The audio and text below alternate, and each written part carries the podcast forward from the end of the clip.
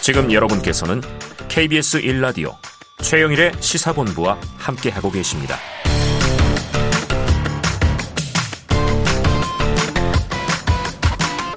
네, 수요일 코너들이 아주 숨가쁩니다. 오늘의 마지막 코너는 사건 본부인데요.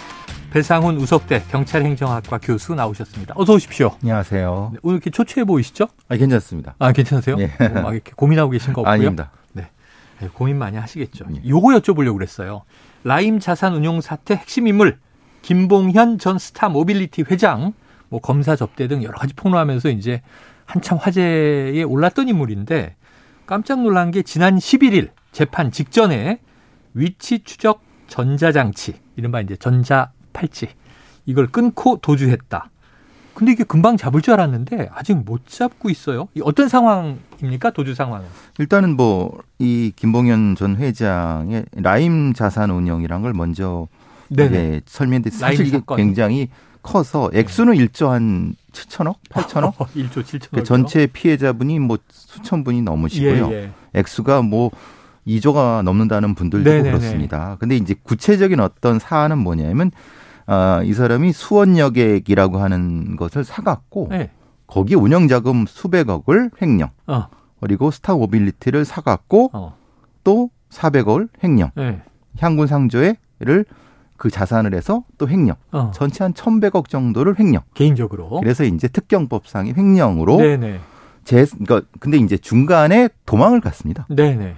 도망간 것도 사실은 기억나실지 모르겠지만 이분이 그 현금으로 60억을 네. 지고 가방에 예, 가방에. 넣어서 예, 예. 나- 그 저기 더블백이라고 이게 표준인지 모르겠는데요. 더플백 이렇게 예, 예, 하죠. 예. 군인들이 메고 다니는 세 개에 60억이 들어간다고 합니다. 더플백 3개에 60억이 들어가요. 예, 예, 예. 현금으로. 현금으로. 예, 예, 예. 근데 그거를 지고 다니다가 허리가 다쳐서 잡혔다고 합니다. 그냥 도망 다니다. 아 이게 웃을 일이 아닌데 예, 근데- 참 기가 막히네요. 근데 문제는 왜 그러냐?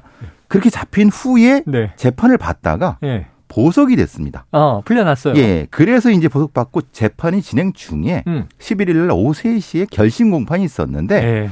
오전에 도주를 한 겁니다. 결심 공판은 이제 구형을 받는 날인데 결심을 하고 선고는 그다음. 구형은 이미 다음, 예, 선고 예. 공판은 다음이고 그렇죠. 구형은 받고. 그런데 이제 위치 추적 장치를 찾고 있었는데 이걸 끊고 예. 결심 공판 전에 도주를 해 버렸다. 예. 야, 이전에도 뭐 더플백에 60억 현금을 넣고 돌아다녔다니 참 이게 좀 위험하긴 했는데 그러면 팔찌를 끊고 도주를 한 이유를 좀 따져봐야 하는데 형량이 좀 무서웠던 걸까요? 왜냐하면은 같은 공범이 네네. 이종필이라고 하는 그 공범이 아, 그 이름도 기억납니다. 예, 그 바로 전에 대법원의 3심에서 확정이 됩니다. 아, 네네. 20년이 확정이 됩니다. 아, 20년형. 공범인데 이 김병원이 더 주범에 가깝습니다. 네네네. 그러니까 자기가 생각하길 이건 분명히 자기는 적어도 더 받겠죠. 그렇죠. 음. 그렇기 때문에 당연히 그럴 게 결심 도망갈 생각을 하지 않았을까라는 추정을 예, 하는데 예.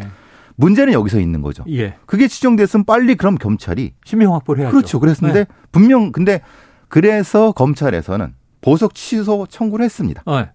근데 법원에서 기각을 했습니다. 아, 그리고 도주한 후에 취소를 받아들였어요.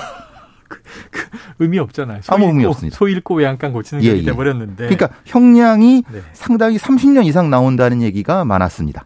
근데 예를 들면 아, 형량은 30년 이상 추정 그, 네, 그 정도로 공판에서 내려질 이제 예, 예. 구형될 가능성이 컸다. 예, 예. 판결이야 뭐 25년 내리든 30년 예. 내리든 어쨌든 김봉현이란 인물은 내가 장기 이제 교도소에 갇혀서 인생이 이제 끝나겠구나 예. 이런 두려움을 가졌을 수는 있겠는데 왜 신병 확보를 미리 안 했는가? 자 그런데 가끔 성범죄자의 경우에 예. 전자 발찌 부착하잖아요. 예. 끊고 도주했다는 사건은 가끔 봐요. 근데 전자장치 훼손하고 도주하는 경우가 많습니까? 그두 가지 구분해 주신다. 지금 말씀이 전자 팔찌입니다. 팔찌고, 예. 전자 팔찌고. 전자 팔찌는 전자 팔찌를 끊고 도망가도 형량이 그리 높지 않습니다. 공용 물건 훼손이고요. 아, 전자 발찌는 네네. 4대 중요 범죄. 예를 들면 성범죄나 예. 살인 같은 그건 이 수형한 후에 예, 그러니까 예, 예. 재판이 끝난 후에 보안 처분으로서 되는 보통 겁니다. 이제 출소해도 그렇죠. 뭐 몇 년간 전자발찌 부착. 예, 예. 그러니까 그거는 형량이 굉장히 높습니다. 예, 예. 그런데 이거는 아직 유무죄가 확정되기 전에니까 아. 형량이 굉장히 낮습니다. 아이고. 그러니까 이것에 대한 관리가 네. 사실은 법무부에서 미약한 것이 아니냐 네네. 하는 논란이 있는 거고요. 아. 국회 법제사법위원회 국- 국민의힘 전주혜 의원으로부터 나온 네. 자료입니다. 네. 올해 1월부터 10월까지 전자부석 대상자가 522명이었었는데 예. 그중에 14명, 2.7%죠. 어. 훼손하고 도주했다고 합니다. 3% 가깝네요. 예, 예. 네. 물론 이것은 지난해 한 1.7%보다 늘어난 숫자인데 네네. 문제는 이 전자보석제도라는 것은 예. 실제로는 전자보석이라고 하더라도 보석제도에 적용되는 사람들은 상당히 드뭅니다. 예. 500명이라고 하지만 사실은 10개월에 걸친 거니까 아.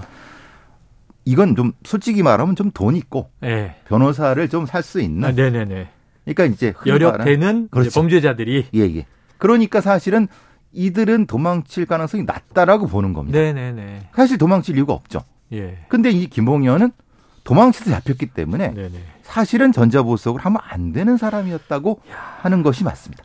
그런데 이게 이제 이 만약에 도주에 성공을 하거나 과거에도 뭐 장기 도주한 뭐 신창원 등이 있잖아요. 예, 예. 그러면은 자꾸 이제 이 나쁜 사람들에게 예. 그릇된 희망을 주게 되잖아요. 맞습니다. 그게 제일 걱정인데. 그렇죠. 자, 이번이 첫 번째 도주가 아니라고 아까 얘기를 해 주셨으니까 그럼 행, 그동안의 행적을 보면 도주 가능성을 예견했어야 되잖아요. 그래서 검찰은 계속 네. 그리고 다른 재판 때문에 영장 청구를 두 번이나 했는데 두 번이나 다 기각을 했고. 왜 기각했을까요? 글쎄요, 그건 담당 판사님이 왜 김봉현에게 너그러웠을까요?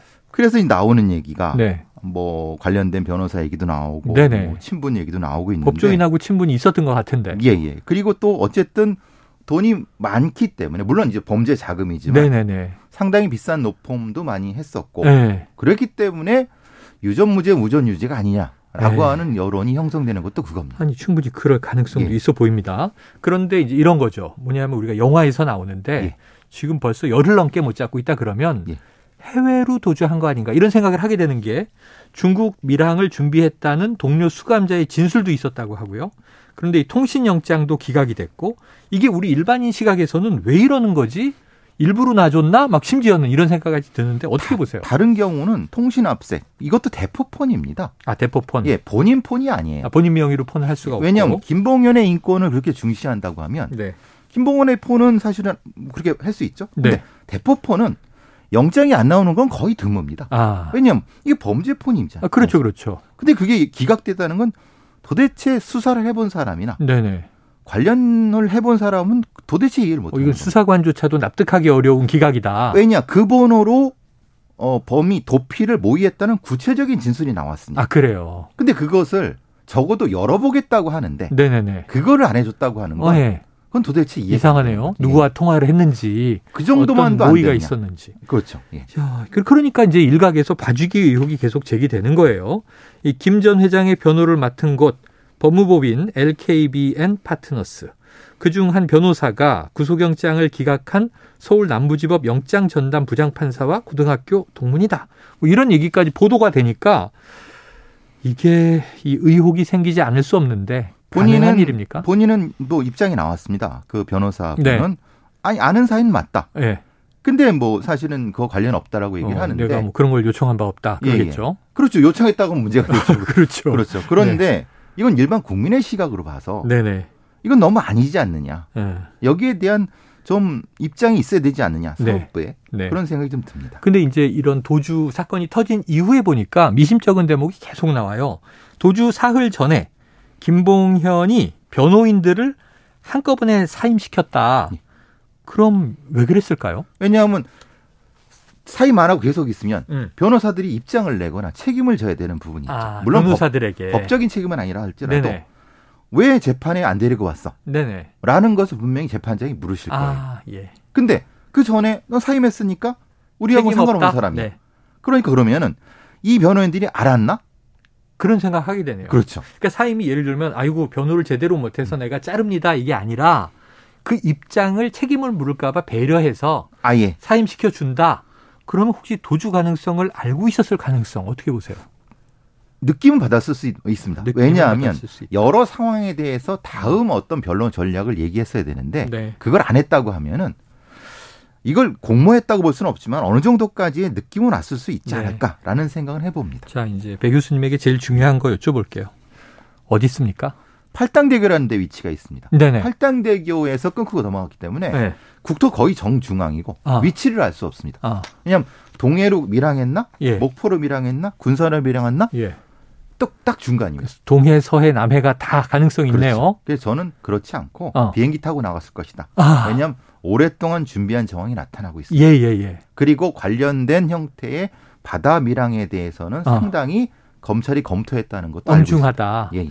그러면 이제 가짜 여권, 가짜 신분으로 아마 얼굴을 고치고 네. 여러 준비를 했을 거라는 생각이 아, 듭니다. 야, 이거 참 이게 시대의 사건으로 점점 이제 발전이 되네요. 자, 지금 현재 과거에 도움을 줬던 지인 두 명 구속 수사 이루어지고 있고요. 잡을 수 있습니까? 어, 보통 3주를 보는데요. 3주. 3주인데 못 잡으면 못 네. 잡습니다. 지금 이제 한 절반 가까이 예, 예 지나가고 예, 있잖아요. 예. 하, 왜냐하면 검토를 다 해보는 상황이기 때문에 네. 다 지금 밀항선을 다 뒤져보거든요. 네. 거기서 선이 안 나오면은 지금 그냥 정지입니다. 그 정지다. 예. 뭐그 사이에 조카와 유심 침을 바꿨다. 블랙박스 메모리 카드도 빼뒀다. 여러 가지 얘기들이 계속 나오고 있어서 정말 용이 주도하게 준비했지. 이게 우발적인 뭐 이제 전 오늘 처음 알았네요. 전자팔 찍고 달아나면은 그렇게 형이 약하다는 걸. 본형이 훨씬 네. 크죠. 그냥 공용 물건 훼손한 정도다. 예. 아이고 알겠습니다. 꼭 잡아야 되겠습니다. 범죄자들에게 나쁜 시그널을 줘선 절대 안 되겠죠.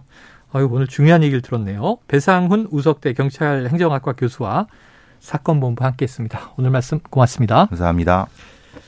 네. KBS 일라디오 최영일의 시사본부 오늘 준비한 소식은 여기까지고요. 저는 내일 낮 12시 20분에 다시 찾아뵙도록 하겠습니다.